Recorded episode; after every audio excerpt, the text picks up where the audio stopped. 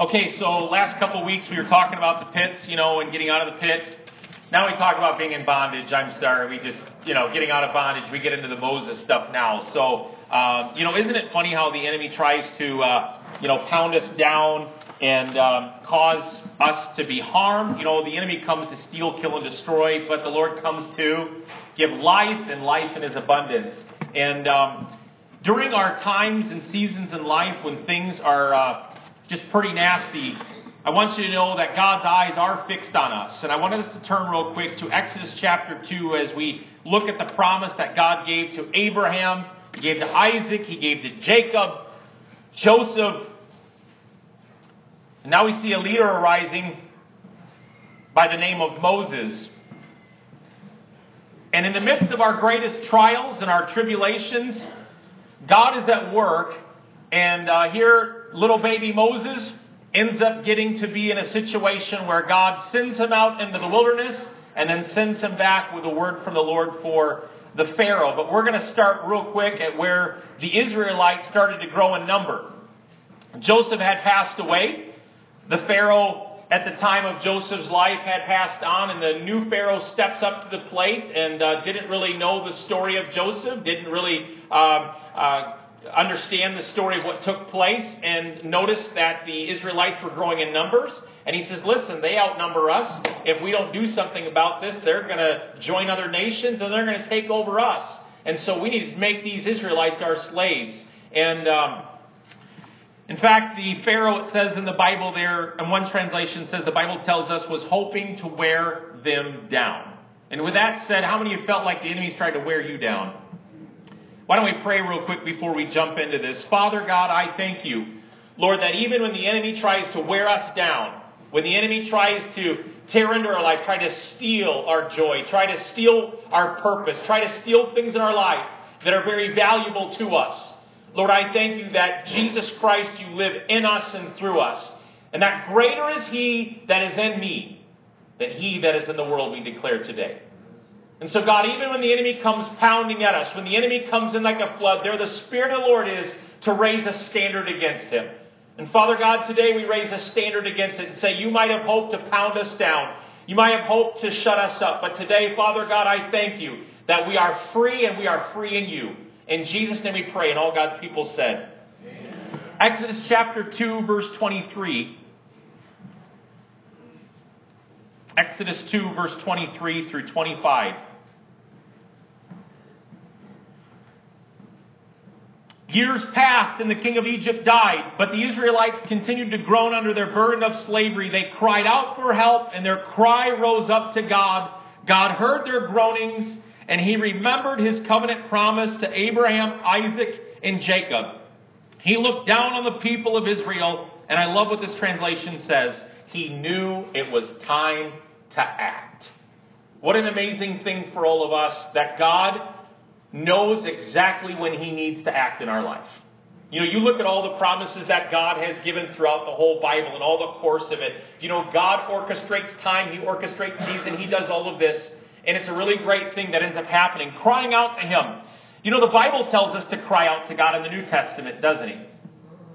You know, the New Testament says that we cry out to Him, and I love this. This is one of my favorite verses where it says that we cry out, Abba, Father. Abba. Everyone say Abba. Not the band ABBA, but uh, but ABBA means daddy. It means dad. You know, when we think of the heavenly Father, we're like we're supposed to call him daddy. Yeah, we're his children, and we cry out. If my children cry out to me, dad or daddy, I'm going to run after them. Crying out to God, we can cry out to God. We can cry out to God and say, Dad, help. First, we're going to say, help. You know, isn't it funny when we go into our problems in life that we forget to ask for help? We're kind of get it done ourselves kind of people. I can manage this. I can handle this. And then when things get overwhelming and overwhelming, we're like, man, no one's here to help me. Cry out for help. Ask someone for help. And it's a hard thing for us to do because we think we can just do it ourselves. But guys, there comes a place in life where we understand when all we have, all our help, everything we get is from God. And it's a beautiful thing. Brennan Manning writes this. And this is where we get honest, by the way. You know, how many of you get to a place where you know, we get to a place of bondage. I don't care how you got in bondage. Like I said a few weeks ago, it doesn't matter how you got in the pit. That doesn't matter at this point, does it? you can get into bondage of sin and everything. And when we think of bondage today, I want us to think of bondage to sin and all that stuff that comes up in our life. Brennan Manning wrote this. He said, Honesty is such a precious commodity that it is seldom found in the world or church. Honesty requires the truthfulness to admit the attachment and the addictions that control our attention, dominate our conscience, and function as false gods. I can be addicted to vodka, or I can be nice, being addicted to being nice. You know that? I can be addicted to marijuana, or I can be addicted to being loved. I can be addicted to cocaine, or I can be addicted to being right. Anybody met ever being right people? I can be addicted to gambling, or I can be addicted to relationships. I can be addicted to golf, or I can be addicted to gossiping. Perhaps my addiction is food, or performance, or money, or popularity, or power, or revenge, or reading, or television, or tobacco, weight, or winning.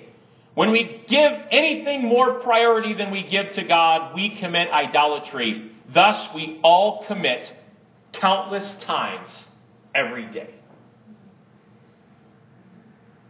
See, people say, well, we don't have any idols in this, in this country. We have tons of idols.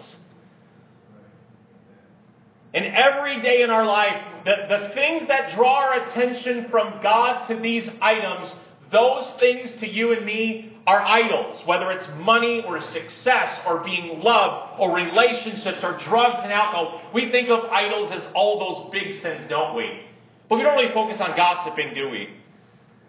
We don't really focus on backbiting. We don't really focus on all of those kinds of things we get into the church. And honesty is a really important commodity for all of us. You know, we can deny all day long, and we can say, well, I'm doing generally okay, and we can go through all those things and kind of live in denial. But it comes a point in our life where we say, God, I need to honestly tell you that my life is, for the most part, completely messed up because of the things I've done with myself. God's eyes are fixed on you in spite of that. Tell someone real quick the devil's hoping to wear you down. Come on, everybody. Tell someone the devil's hoping to wear you down.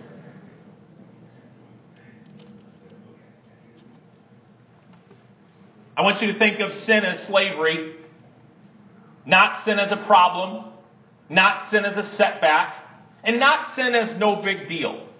You know, we, we serve a holy God that uh, he cannot look at sin. When Jesus was dying on the cross, we're going into the season now of Easter, the resurrection. We see the cross here. When Jesus was dying on the cross, you know, his father had to turn his back on his only son because Jesus Christ became sin for us. I want you to think of sin today as slavery. Brennan Manning writes Once we accept the gospel of grace and seek to shed defense mechanism and subterfuges, honesty becomes both more difficult and more important. Honesty involves the willingness to face the truth of who we are, regardless of how threatening or unpleasant our perceptions may be. It means hanging in there with ourselves in God, learning our mind tricks by experiencing how they defeat us, recognizing our avoidances, acknowledging our lapses, and learning completely that we cannot handle it ourselves. All of those mind games you play with yourself, all of your experiences, when you accept the gospel of grace, do you know what should be happening more and more for us as we dive into Scripture and God? We should be repenting more and more. Not less and less. The closer you get to God, you realize how completely other and different and separate God is than me.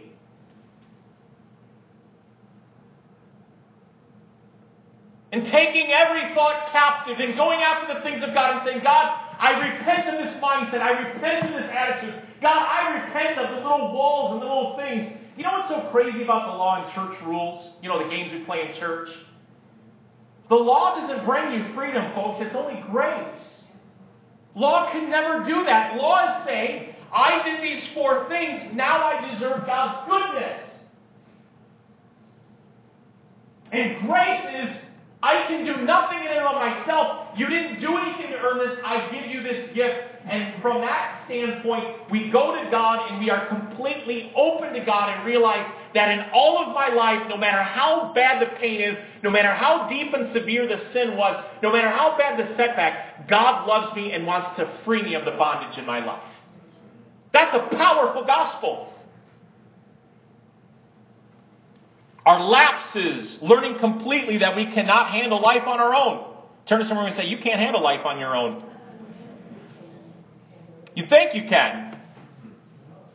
And then when you're taking the stress medication and the anxiety medication and your sleepless nights and all the different things you're doing, you're realizing, I'm not handling life too well.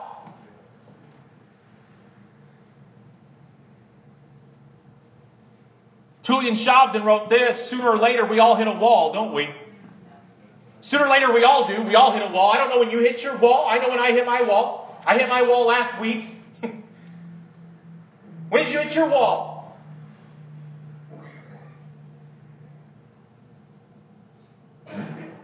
Legendary college football coach Urban Meyer tells a remarkable story about his father. See, I want you to think of sin as not just, again, the, the big naughty things we talk about. I want you to look at sin in all of its splendor, if you will. I hate to use the word splendor, but it's, it's, it's appeal. It's, it's very attractive to people. During his senior year of high school, Urban was drafted by the Atlanta Braves to play Major League Baseball. Soon after arriving to the minor leagues, however, he realized he didn't have the necessary talent and called his father to tell him he was quitting. His father informed Urban that if he quit, he would no longer be welcome at his home. Just call your mom on Christmas, he said. Needless to say, Urban finished out the season and ended up embracing the incredibly conditional world of his father. Anybody been there before? A world in which failure was not an option and reflection another word for weakness wrapped in nostalgia. Urban went on to win back-to-back national championships as a coach for the Florida Gators, and some would chalk his success up to his uncompromising attitude and work ethic. It certainly helped, but it turns out that these victories were short-lived. At least as far as Urban was concerned, the screws only got tighter. Once he had won those titles, anything but perfection would be viewed as failure. After the 2007 season, Urban apparently confessed to a friend that anxiety was taking over his life and he wanted to walk away. He was quoted in 2011 as saying, Building takes passion and energy, maintenance is awful. It's nothing but fatigue. Once you reach the top, maintaining that beast is awful. In the same interview, the reporter described him as a man who destroys himself running for a finish line that doesn't exist. Soon the chest pain started getting worse. A few hours after the Gators' winning streak finally came to an end in 2009, Urban was found on the floor of his house, unable to move or speak. He had come to a breaking point. Soon he would resign, come back, and he would resign again.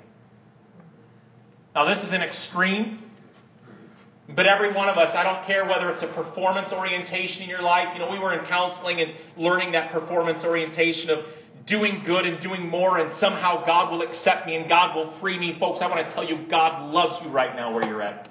He loves you. He is not the Father saying, You better do these four good things or I won't bless you. You know, He blesses you in spite of you. Isn't that our loving God?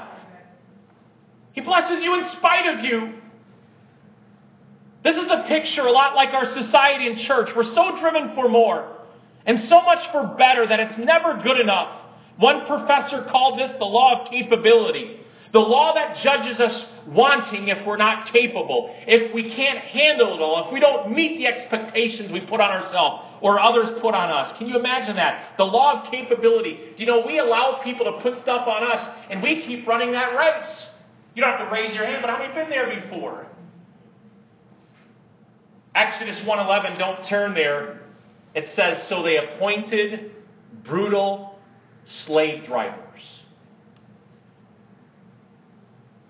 Now, if you can picture sin and symbolically what the enemy does in our life, one thing that the enemy is really good is he is really good at condemning you.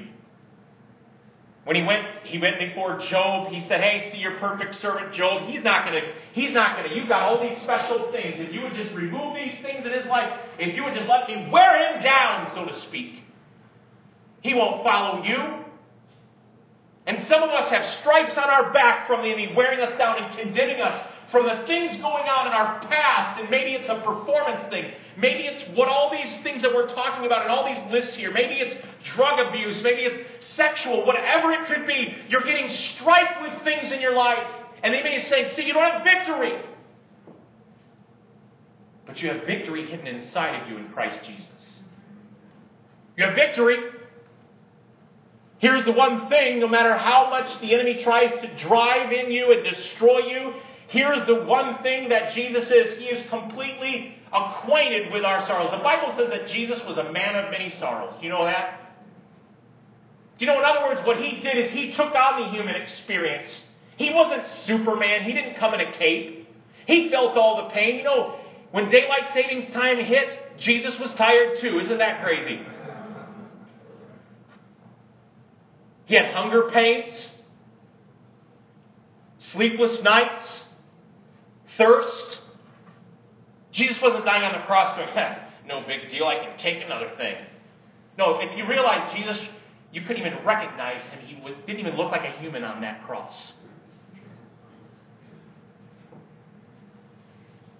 So let's get the Superman picture out. Was he perfect? Absolutely. But he was also perfectly human. And he knows you and he knows your pain. I want you to know today, when we start diving into now, what does it mean for him to know you? That you are not a number to Jesus. In fact, the Bible says this about you that the very hairs of your head are numbered. I don't know how many hairs are on our head. Maybe somebody knows that fact. You can Google that one. You are not forgotten. I love this. You are etched or tattooed on the palm of his hand. Your name. Your crying isn't in vain. You know, the Bible says this that he bottles up every tear and he keeps every tear. He remembers every pain and every every setback. He remembers all of that. He doesn't forget that. It's not waste to him. Real quick, Exodus chapter 2, 22 and 20, or I'm sorry, 23 and 24.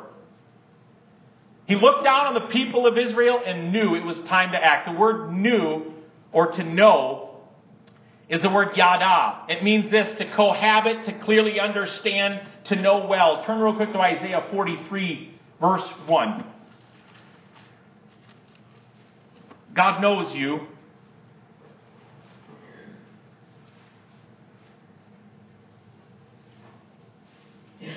And maybe these are some of the promises for you in your own life right now. Maybe you feel forgotten and under a huge burden. Isaiah 43, verse 1.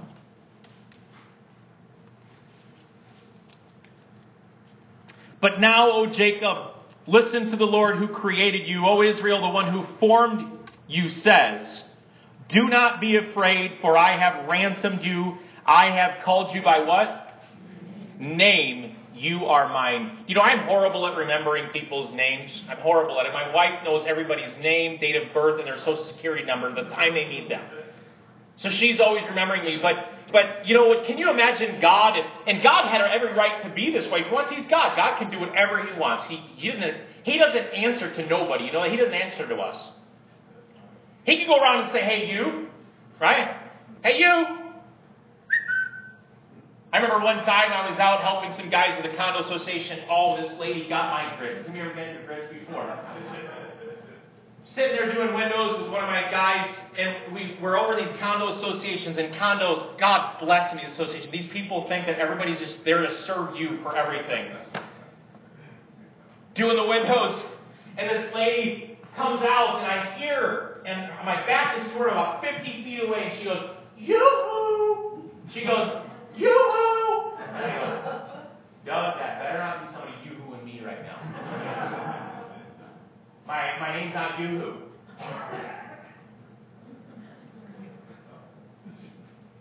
Can you imagine? God just you. He doesn't. He forms you. He knows you. You were intricately and you were wonderfully made with purpose. God knows your name. It's a wonderful experience to have a God that knows you before you knew Him. Do you know when He came to the world and died on the cross for our sins? He came to a world that didn't accept Him, that didn't want Him. We didn't want this. We didn't want the experience. We were dead in trespasses and sins. And so He comes to a people who doesn't know Him, but He knows very well. And he invites us into a relationship and he says, Yada, to know, to cohabit. And so Christ comes into the middle of the thickets here, and the time of Moses and the Israelites, he says, it's almost time for you to be released into the promised land. I know your affliction, I hear the cry, and I am ready to serve and to go after this for you and give you complete victory. You know the thing about God for our life is we don't really believe we'll have complete victory in our life so often. We almost get to a point where half victory kind of defeat mode, and we're okay with that. When Christ declares war on his enemies, he says, You know what? I will make my enemies your footstool. In other words, you're going to put your foot on the neck of the enemy. I'm not going to do it. You, the church, are going to step your foot on it and declare the word of the Lord to the enemy and have complete victory in your life. The thing of it is, we just don't believe it.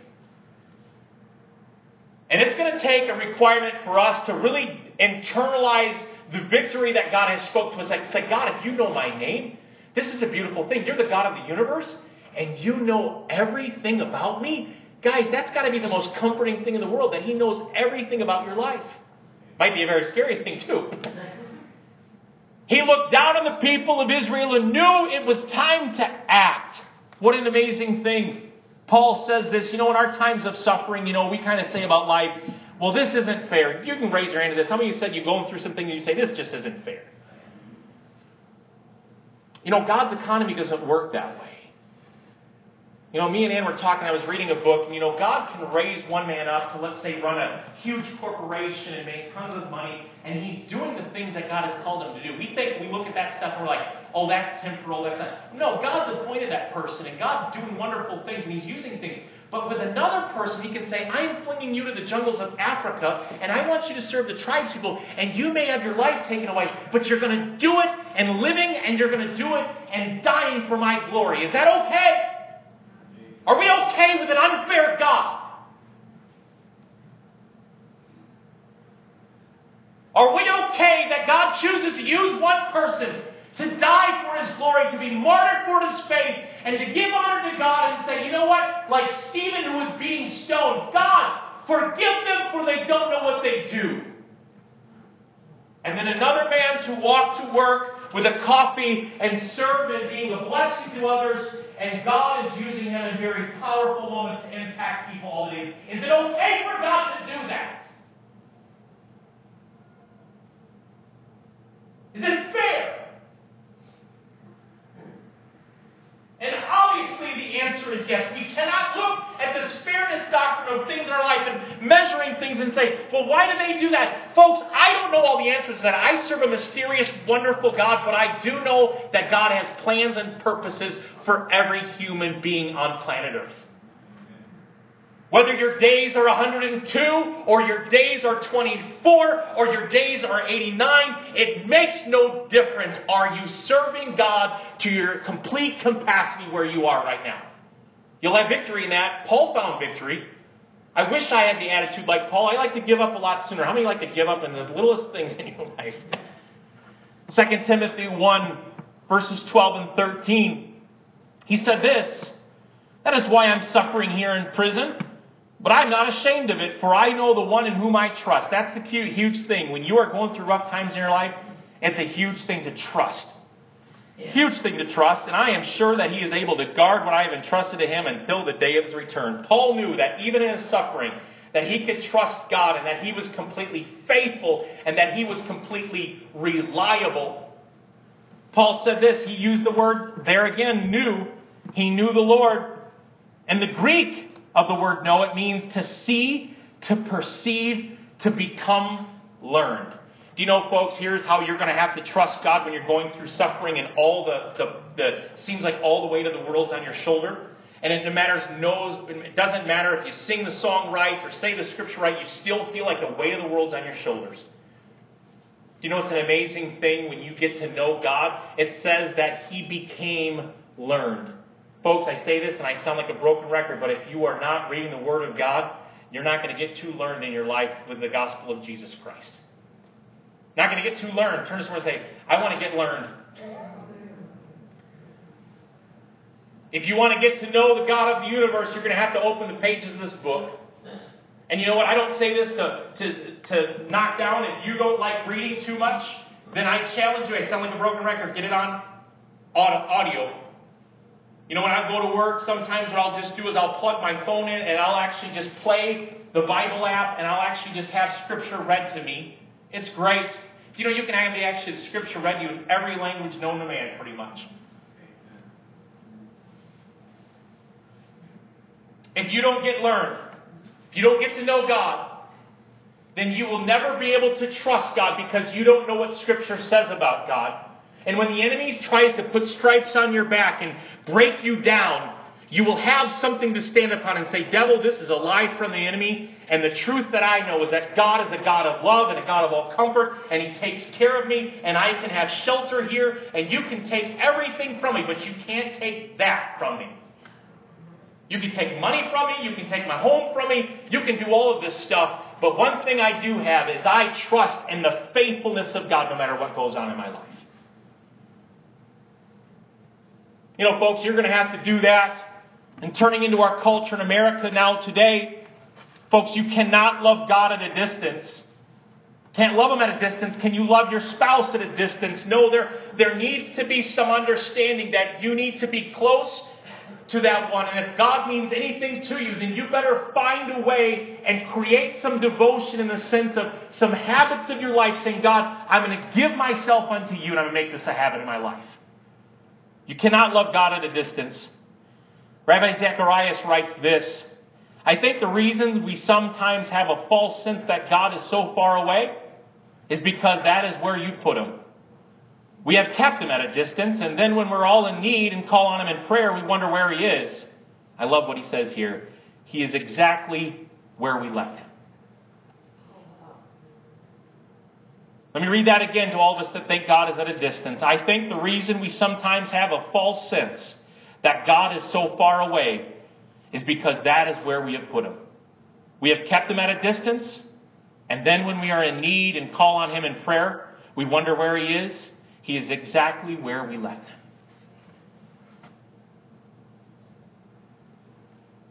Have we left God in our lives? There's different points in our lives. You know, here's the, here's the beautiful thing about God. Call unto God, and He will show you great and mighty things that you don't know. You know, David, when he went to all his places and times in life, he said, Man, the deepest parts of hell, God, you're there. God is an ever present help in time of trouble for all of us.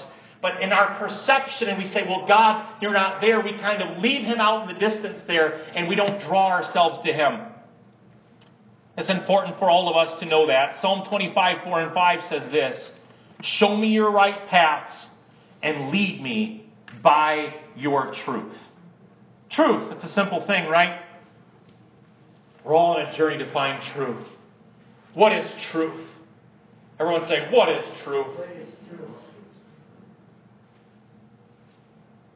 You know, this Bible, the B I B L E, yes, that's the book for me. I stand alone on the Word of God, the B I B L E. You know, our church is filled with a bunch of weirdos that believe and stand upon everything that this Bible speaks of. And in our culture wars and where people are trying to find truth and whatever is good for you, that's your truth. What a bunch of bunk, folks. There is so much foundation understanding that the only thing that I can stand upon, line upon line, precept upon precept, is the Word of God. There is nothing else that I can stand on today.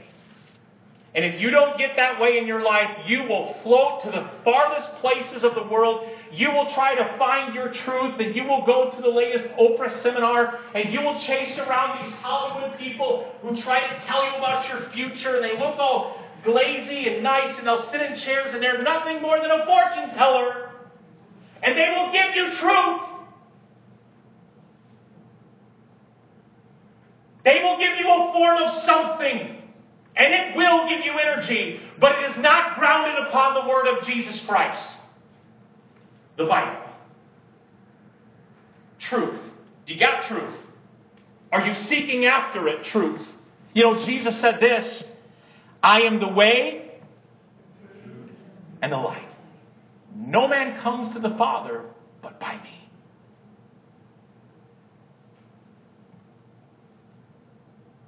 When circumstances start to get shaky, folks, and when the enemy desires to push us down,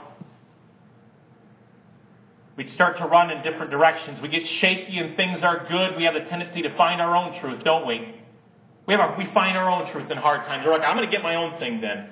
God, I tried your truth, and you know what? I'm going to go find my own truth, and I'm going to create my own reality, so to speak. Tullian Tchividjian writes The reason it's so hard to find trustworthy people is that we have departed from the foundational belief that truth can be known. In the 21st century, truth is regarded as either unattainable or unnecessary. Truth is not hard to find. What is the meaning of life? We have come to the point where we say truth is whatever we want it to be. And that's where we are in our culture. And that's how come there's no sense of right or wrong. You know, folks, we still have right and wrong. You don't get to do whatever's right in your own eyes. The Bible still makes it very plain and clear how we're to live our life. And if you want to call it the code of conduct, and there was a time when we understood authority and we understood truth, and now man just does what's right in his own eyes, and it just works for them. It works for them. George Orwell writes During times of universal deceit, telling the truth becomes a revolutionary act. You think about that in our times, you know, concepts of the Bible and concepts of faith, sin, concepts as simple as hell and heaven now are completely thrown out. And you know what? It's not the world I'm concerned with, folks. I'm concerned within with inside the church. I told you that. The world keeps doing a great job at sinning and doing its thing, but the, but the church, that's my problem. When the church, when the church no longer grabs on onto truth of Scripture and the doctrines that God has blessed us with, and we completely flake out, it's time to take courage and be steadfast in the Lord. Chip Ingram wrote this in our violent, narcissistic, non committal, me first culture is simply the logical and predictable expression of truth as a relative, subjective, unverifiable concept. These days, Ravi Zacharias writes, these days it's not just that line between right and wrong has been made unclear. Today, Christians are being asked by our culture to erase the lines and move the fences. And if that were not bad enough, we're being asked to join in the celebration cry by those who have thrown off the restraints of religion had imposed upon them. It is not just that they ask that we accept, but they demand of us to celebrate it too. See, the truth, in the, the truth of the Word of God requires that culture and all these culture wars that we have experiencing right now, and all these shifts, and by the way, every generation has a shift. The 50s and the 60s and then the 70s and the 80s and the 90s, and now into this new millennium, every generation has cultural conflicts that they deal with. And we think it's a bad thing. Folks, let me tell you something. It's a bad thing in one sense, but it also gives the church the ability to rise up and declare the word of the Lord and say, no, it is wrong. It's still sin, and these cultural sins are not right. The Bible declares it, and we need to stand upon the truth of that. Not only does the culture say, hey, you accept it, the culture wants to move the fences out and say, hey, no, move the boundaries out. You come out here and celebrate this with us. No, we can't celebrate these social sins.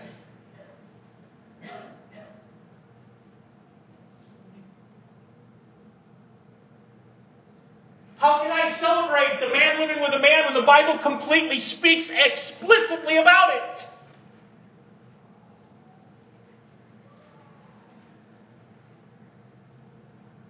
How can I celebrate a woman's right when I see babies, countless thousands of babies, lose their life for a woman's freedom of convenience?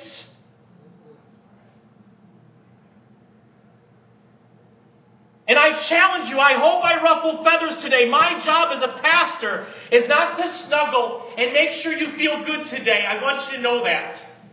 But in my heart of hearts today, I need to preach and tell you that the Word of God is the Word of God, and you can never change it.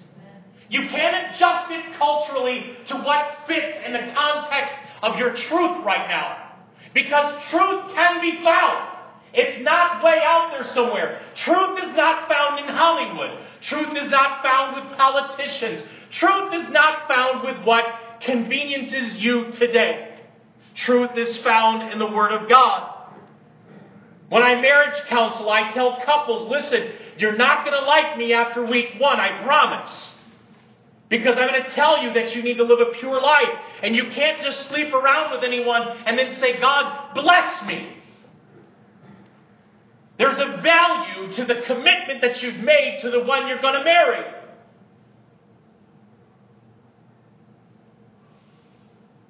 Truth hurts, doesn't it? Now, I will say this that truth, not spoken with love, you sound like a really clinging cymbal. If you are not loving your neighbor, now we can all preach a good message here. We can tell our neighbors, we can write down some good message. I love it when we do these things. We give people scriptures and we're like, oh, I'm going to get them. Lord, thank you for that person. Now, God bless them in Jesus' name. That's not going to work. You don't attract people with vinegar. I, I get it. Do you know how you're going to get your neighbor who is in sin, or maybe a family member in sin? You know how you're going to get them to come to Christ? Is you're going to love them and you're going to serve them and you're going to do anything you possibly can for them. You're going to bless their socks off. You know, when Paul went from town to town and church to church, he would go to Corinth, and Corinth was a, a church filled with sin. These people found Christ but yet they were living lives. You had stepsons living with moms and dad, all these crazy things that were going on in the church. And he says, It's not right. You can't do what you want to do anymore. You must live according to the law and the truth of God.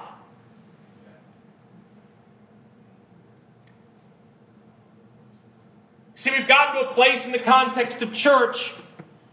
And by the way, and I told you this, and I said this many years ago, it might have been 10, 15 years ago. When me and Ann were first married, I said, Ann, you know what I'll go to jail for? You know what it's going to be for? She said, What are you talking about? I said, You know what I'll go to jail for someday, maybe?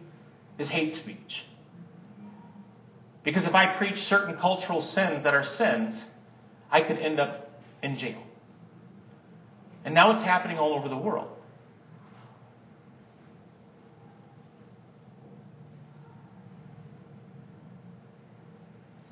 These days, it's not just that the lines between right and wrong have been made unclear. Today, Christians are being asked by our culture to erase the lines and to move the fences. See, if you have conviction in your life, you're considered not normal. If you have standards between right and wrong, you're considered to be a judgmental person. And again, it's okay to disagree in culture. I don't, I don't, I don't expect everyone just to agree with me and run out the door here today and go dancing and say Steve's right, Steve's right. That's not my point. What I want to ask you today is, what do you base your truth on, though? What are you basing your truth on? All I know to do is open this really, really old document that's been around for a really long time and has been confirmed with prophecies all throughout. All I know to do is that I do trust the Bible more than I do the, the people on television. Can I Please investigate for yourself the truth. Please do me a favor and open the Bible once and say, God, are my convictions for my life lining up with Scripture? Find out for yourself. And I've said it before, I will always speak to these topics I have more to say to, about it than a politician does. I'm a pastor. These are social issues. They will never go away. Chip Ingram writes People say no one has the right to say what's true for everyone else. Have you heard that one before? Well, that's easier said in theory in public than lived out. He goes on to write When push comes to shove, people tend to make decisions based on very clear and absolute sense of what is right and wrong for them. That's not fair. I'm fighting for my rights. Who are you to say what is right? We can talk about relative truth as much as we want, but on a personal basis, we operate on a level of absolutes. We simply choose where we will draw the line, usually where the actions of others infringe on our personal space and property. All of us, folks, live on absolutes. Even the biggest truth seeker, I'm on a journey of truth. I'm going to climb this mountain and I'm going to get in a meditative state and I'm going to find my truth. Folks, I am telling you today, everyone has absolutes in their life. Everyone has their sense of right and wrong. And folks, what I'm telling you today is find your sense of right and wrong, not based on the opinions of man, not based on what this person says or what this television station says, but get your opinions based on the Word of God. What are we believers supposed to do? Well, one verse of Scripture says it like this Cast down every imagination and every lofty thought that exalts itself against the knowledge of God. So are we believers just supposed to sit back and let culture just take completely over our and, and, and, and kill our lives? No. I'm not going to sit back and watch this. We are supposed to rise up.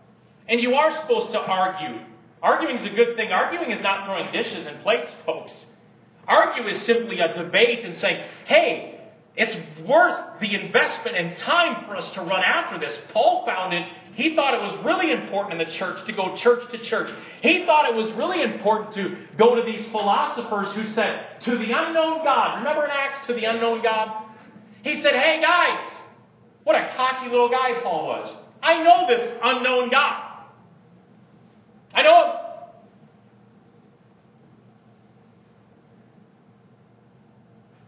And most of the philosophers thought he was crazy. And folks, most of the people in your life will think you're crazy for putting your foundation and your trust in the very Word of God. This timeless Word of God, breathed of the Holy Spirit.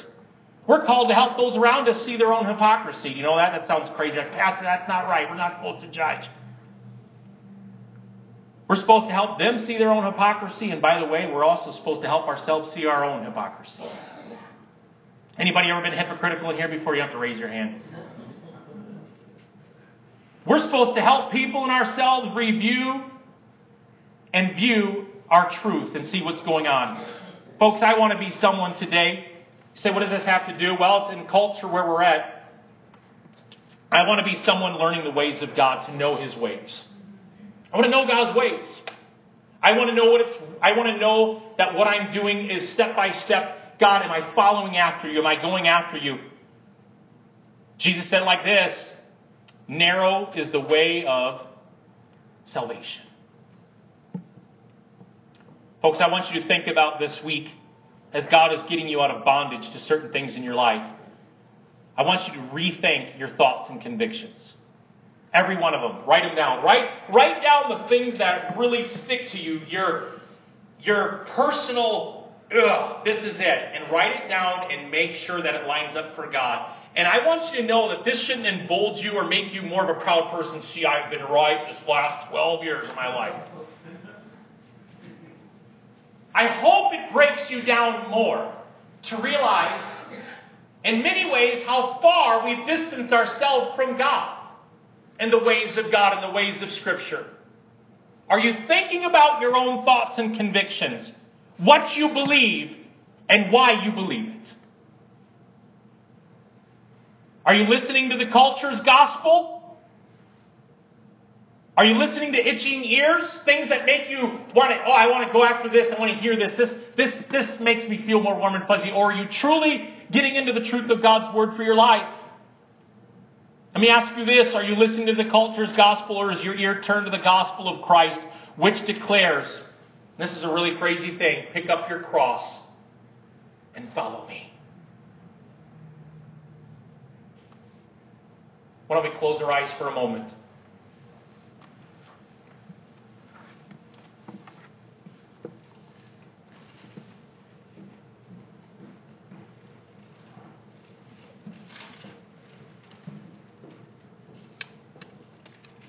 You know, the gospel of Jesus Christ and what he does, it calls us out out of bondage, but not to live for ourselves anymore, but for God. I don't want to be a better version of Steve. I want my life to be hidden in Christ. And since we are his children, we are his heirs. In fact, together with Christ, we are heirs of God's glory. But if we share in his glory, the Bible declares we must also share in his suffering. Folks, some of us today, with every head bowed and every eye closed, you might be going through some suffering right now. It might be in the form of in your mind, emotions, physically, whatever it may be. But I want you to know that God knows you today, and He is with you. And I don't know how He breaks through in your life, but I do know in that that the enemy tries to wear you down and cause you to surrender to Him and to live in condemnation. And I want you to know today you are free. Today, I don't even know how to really address this altar call, but just simply to say today, are you hidden in Him? And if you're not, you can be. And you can cry out to God. Maybe you forgot about this. And all of your trying to figure out the problems and manage the pain. So often our life is pain management. Spiritually speaking.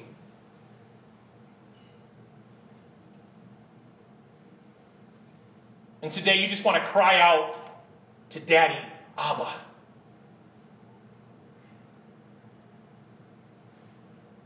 And today, maybe you like Paul, you want to run to him and to know him, to learn his ways. Maybe you've been off distance and you've placed God over there while you've struggled through your pain. He's exactly where you left him. Today, God is here for you.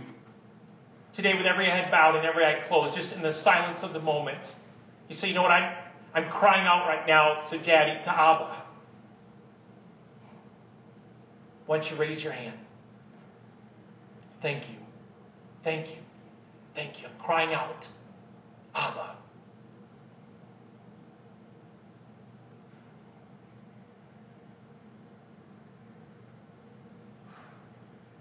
Why don't we all pray this together? Dear Jesus, call you Daddy today. Thank you for loving me and caring for me. That you know more about me today than I know of myself. I trust you in this pain I trust you in the middle of this struggle. I'm going to get to know you better. Daddy. In Jesus' name. Amen. Folks, it's a pretty awe inspiring thing. I know this wasn't one of those messages to jump and shout about, but I want you to know in our battles, in our personal battles, that if you could be hidden in anything, it would be finding your place in Scripture and planting yourself on it. Do me a favor and plant yourself this week. Plant yourself on the truth and the knowledge of who God is and knowing Him. I just want to pray a blessing over all of us today. Father, I thank you for your Spirit moving in our lives. Lord, I just pray, God, as each person, Lord God, gets to know you more and more. God, I pray that you'd reveal yourself. And God, coming out of bondage to the things that hold us back, the sin and the things that maybe we've become personal slaves to and they become idols to us. God, we submit ourselves to you and ask, God, that you do a great, great work and your deliverance and your salvation. In Jesus' name we pray. Amen. Amen. Love you guys very, very much. Have an awesome, awesome week. Fellas, don't forget about Tuesday. Sloppy Gems.